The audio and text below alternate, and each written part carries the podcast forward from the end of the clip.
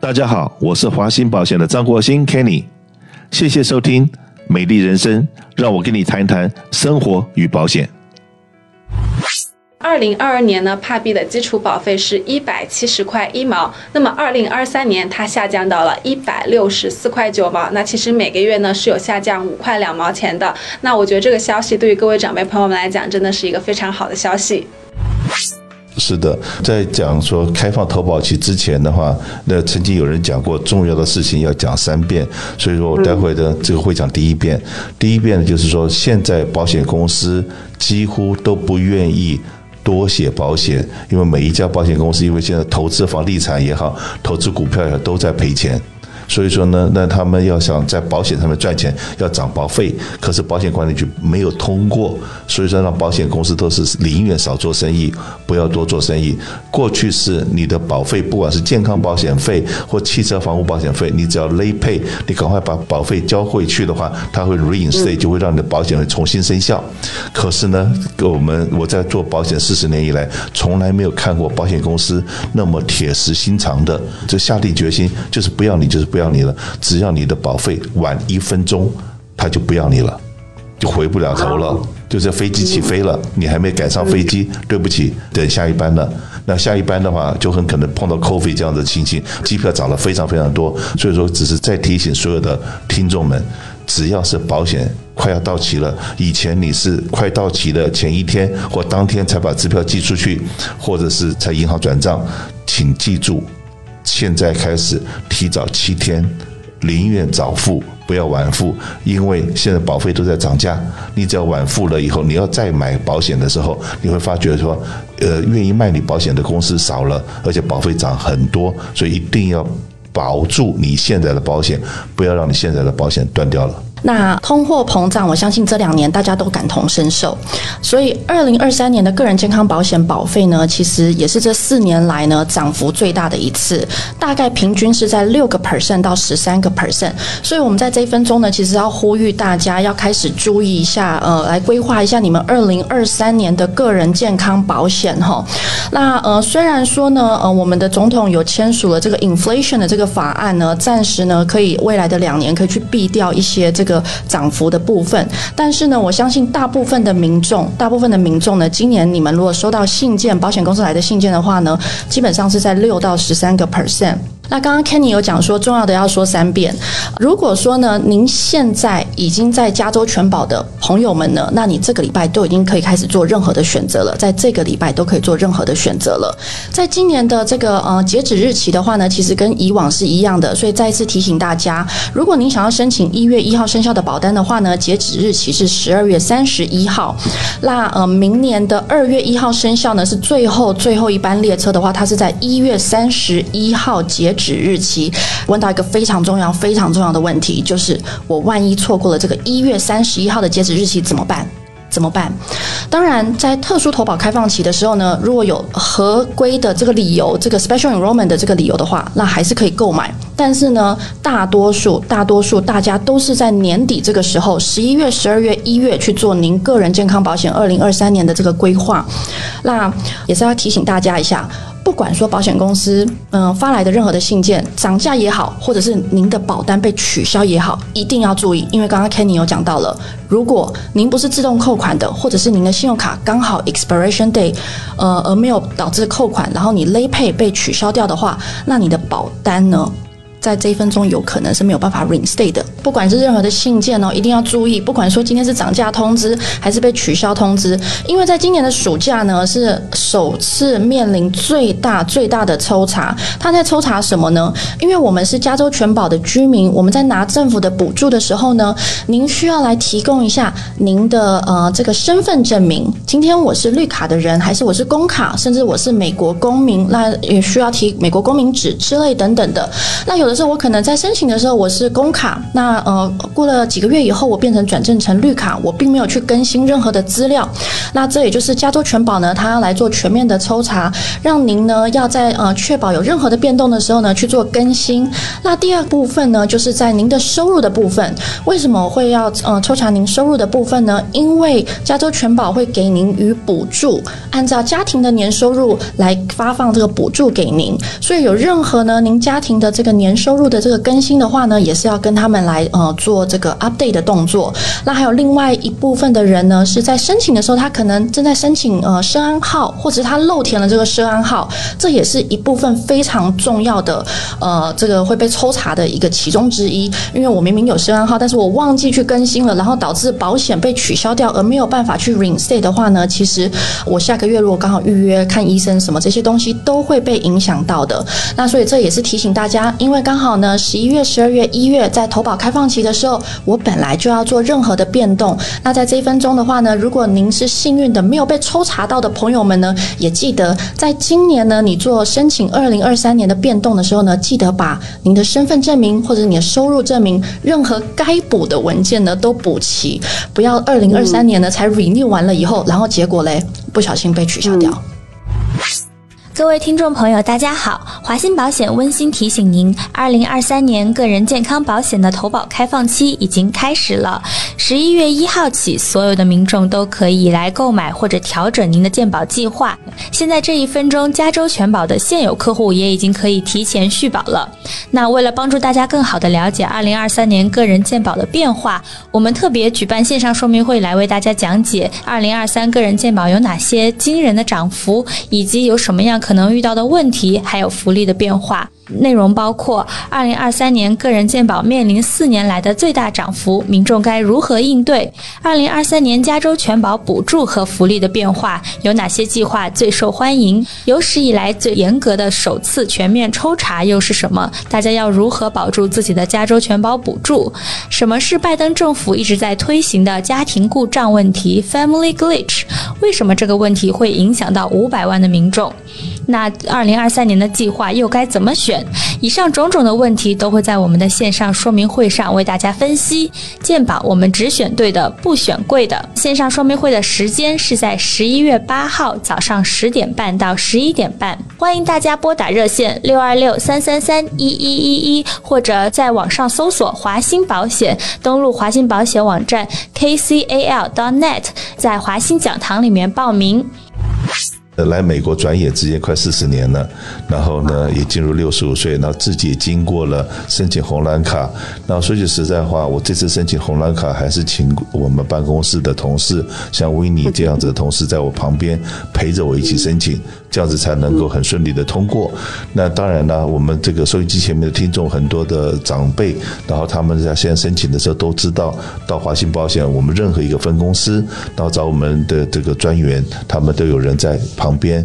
陪着他申请，因为我自己有经验，我有任何事情，我如果是叫我的女儿帮我做什么事情，那往往会不欢而散，一定会吵架的。那可是呢，我发觉说，我这很多事情，我找找我们同事帮忙。哇，每个人都非常和颜悦色。然后呢，最近我也听到很多我们的客人在参加活动的时候见到我都说哇，你们的员工非常的专业，也非常的 nice，这点是我最大的骄傲。那当然，今天呢，这个到我们节目来的这个 Winnie 呢，在洛杉矶现在也大概有好几万的这个粉丝在关注他，因为在我们华信保险的这个 YouTube channel 上面，我们一直在把最新的各方面的信息。的老人福利方面的讯息再 share 给大家，所以说那个是在华兴保险我们 YouTube 频道里面的有个好邻居。在这么一个频道里面，我们已经放了大概有上千条的 information 在上面。如果大家有这方面需要，OK，也可以到上面去看一看，很多 information 我们在那方跟大家分享。那当然了，今天维尼在这地方，我就把这个麦克风多半的时间要交给维尼的，跟大家分享有关于起因健保的问题。对，是的。那刚刚嗯，Kenny 有提到哈，我们越来越多的长辈朋友都来说，我不想找我儿子跟女儿帮忙，一去问他们都不耐烦，问这个也不帮我，特别是搞手。机，手机要怎么弄，他们都不会帮我弄。那我觉得找华鑫保险挺好的，我不求别人，我求华鑫保险。那你们的小姐都很 nice，那真的不只是一个客人，是非常多客人都来跟我们这么讲。是的，那虽然随着我们年纪越大，但是我们还是要自立自强的哈。虽然儿子女儿不耐烦，但是华鑫保险永远都会对您耐烦哈。那所以 Kenny 也是现在申请红蓝卡，当时也是女儿还有我们一起帮他申请。所以说呢，这个我们华信保险真的，而且是。七天二十四小时，我们的 slogan 已经在社区里面非常的有名的那句 slogan 就是对你的关心永不打烊。哪怕是现在已经进入了 open enrollment，七健保 open enrollment，每一位专员都很忙，可是你有任何需要的时候，还是可以找我们。其实像 Kenny 呢，他现在是有我们华兴保险的这个公司保险，那么有二十人以上的公司保险，所以 Kenny 呢，他其实在申请红蓝卡的时候，只申请了 A 部分这个住院保险的部分，没有申请 B。部分门诊保险，那么这个情况呢，就可以适用于各位听众朋友。如果说您现在也六十五岁了，但是呢还继续在上班，并且公司保险有二十人以上的话，那么就是跟 Kenny 的情况一样，你满六十五岁的时候呢，我们还是建议您先去申请这个红蓝卡的 Part A，因为 Part A 你跟你的工作点数挂钩嘛，那你有四十个点，你也不用付钱。那按照正规的流程，咱们上网很简单的申请一下。那 Part B 这个住院保险可能就是要付费。那么等您。准准备要退休的时候，anytime，您就可以开始来跟社安局来申请这个帕币。那包括 Kenny 也是，他可能等到他退休的时候，那么咱们就要再去跟社安局申请这个帕币来补办上。那接下来呢，就是可以找我们华信保险买接下来一整套这个保险的流程了。所以各位长辈朋友，如果您现在还在工作，公司保险有二十人以上，那么就可以延迟申请这个红蓝卡帕币。但如果说您现在是在一个呃没有那么多人的公司，比方说公司可能只有两三人或者四人这样的。比较小团体的公司，那我们就还是建议您按照正常的时间来申请这个红蓝卡哦。很多长辈朋友在即将要满六十五岁的时候都会打来问的，比方说像去年很多 California 只要零元或者一元，那他们都觉得哎，到了红蓝卡一下要付一百多，这么贵，那我根本付不出来，或者就是我不想付那么多，我可以是不是可以继续留在 California？呃，那么可以明确告诉大家是不可以的哦，因为大家要知道 California。托尼亚是六十五岁以下的民众来使用的，所以说如果您现在是符合资格的申请红蓝卡，比方说您是六十五岁了，然后呢您现在是公民或者绿卡，然后在美国也连续居住够五年了，那么这种情况呢，您满六十五岁就是一定要使用红蓝卡，不可以再使用 Cover California。如果说您没有按时去申请红蓝卡的话，那么政府就会给你罚款了。注意，不是我们给你罚款，是政府强制要大家使用红蓝卡，所以。政府会给大家罚款，那所以大家就问了，那我满六十五岁什么时候开始去申请呢？那么就是我们一再跟大家强调的，申请红蓝卡的初始注册日期，也就是满生日的前三个月、生日当月和生日的后三个月要来申请红蓝卡。像 Kenny 的生日就是八月份，所以那么他早早的五月份的时候呢，就开始来提出这个申请了。那么只要您在生日的前三个月申请，那么你的红蓝卡生效日期呢，都是你的生日当月的一号就。会可以申请了。当然了，有很多人的爸爸妈妈是现在已经超过六十五岁、七十岁，甚至七十五岁，然后移民到美国来，但过去没有工作十年，健康保险怎么办呢？还是一样打电话来。对，是的，那这个问题也是很多长辈朋友疑惑的，就是像咱们现在很多新移民的长辈过来嘛，然后都不知道要怎么买保险，特别是六十五岁以上了。那其实像很多长辈朋友，如果是刚移民过来，不符合这个红蓝卡的申请要求，也就是说可能现在还没有身份，或者说是现在还没有满，就是住够五年，或者也没有工作点数，其实呢，可能 Cover California 也许是一个好的选项，您都可以打电话过来咨询我们。很多长辈朋友现在都已经知道的一。个资讯，那么就是从咱们今年的七月一号开始，这个白卡的资产呢是有一个人呃上升到十三万，夫妻双方嗯是上升到十九万五。本来以前呢都是一个人不超过两千，夫妻双方不超过三千的资产。对，那这一放宽之后呢，很多长辈朋友一下都符合这个资格了。那不过还是要提醒大家注意的是，虽然这个资产要求是放宽了，但是咱们这个收入还是有限制哈。像很多长辈朋友他打来电话跟我。讲，他的这个退休金一个月有六千块钱，他还要想去申请白卡，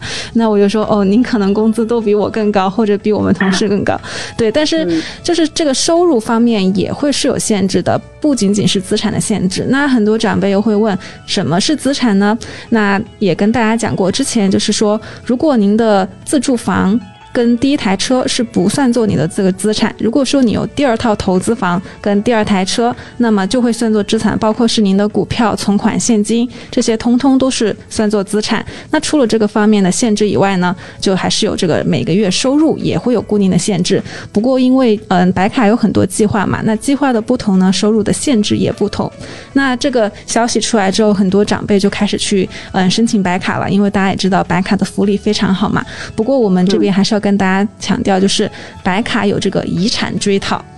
那遗产追讨什么意思呢？就是说，如果说您现在名下有房产，然后你用了白卡的福利，嗯，可能去世之后，那你用过白卡的这些钱，政府是会去追讨回来的。所以不是说用白卡就完全无害，就是没有什么坏处了。那其实还是有，所以各位长辈还是要小心的。所以那是借你用，和不是给你用。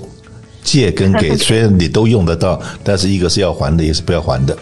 有些长辈朋友呢，他可能就是，比方说满六十五岁以前哈，他就已经拿了这个加州的白卡，那他们他们他们就觉得说，哎，六十五岁以后我已经有白卡了，我是不是就不用申请红蓝卡了呢？那其实也不是的，因为大家知道白卡是给低收入人群的政府补助，那红蓝卡是六十五岁以上的长者补助，所以本质上来讲呢，他们是两个根本不同的保险。那所以即便说您六十五岁以前已经拿了白卡，或者是说你六十五岁以后拿了白卡，你都还是要按。是去申请这个红蓝卡的，如果不申请的话，政府还是会有一些罚款哦。而且就是，嗯，像大家也知道，你如果现在已经有了红蓝卡和白卡，并且你现在有参加一些医疗计划的话，那之前我也在广播节目有跟大家讲过，二零二三年有很多白卡的，嗯，这个保险公司的计划取消了，所以呢，您就要赶紧打电话来咨询我们一下，二零二三年有没有新的这个红蓝卡加白卡的医疗计划了，并且，呃，二零二三年有很多白卡计划福利真的是非常好哈，很多的这个福利的额度都给的非常的多，真的就是不比您。纸啦，红蓝卡跟白卡的这个福利差是的。刚刚 Kenny 跟大家分享，就是他是通过网上申请的。那么对于我们普通的民众来讲，申请红蓝卡有哪几种方式呢？首先来讲，就是大家可以通过市安局的网站，那进到你的市安局账户来申请这个红蓝卡，就是 Kenny 用的这种方式就比较方便，在家里就可以做。那第二种方式呢，就是我们可以去到我们的市安局。那现在市安局已经从四月七号开始已经全面对外开放了，很多长辈朋友可能还不知道，以为还要提前。打电话预约，那么其实现在都不用了，您可以直接走进去市安局的办公室，然后现在其实人也不是特别多，我很多客人都跟我讲，走进去可能半个小时一下就办完了，其实也挺方便的。那还有很多长辈朋友呢，都会跟我讲说，哎，是不是我去办这个红蓝卡的时候，我就要告诉他我选什么医疗计划，入什么医疗网呢？那其实不是的。那我经常跟客人举的一个例子呢，就是说我办我们这个红蓝卡就跟买汽车保险一样，您得先去这个 DMV 把这个驾驾照申请到了，然后才来跟我们华鑫保险买保险。那其实红蓝卡也是一个道理，你得先去市安局 SSA 把这个红蓝卡申请到了，然后呢买保险计划，选哪个医疗网，或者是呃选哪一种类型的计划，都是我们华鑫保险来帮助你的。所以你自己需要做的只是去市安局先把红蓝卡拿到。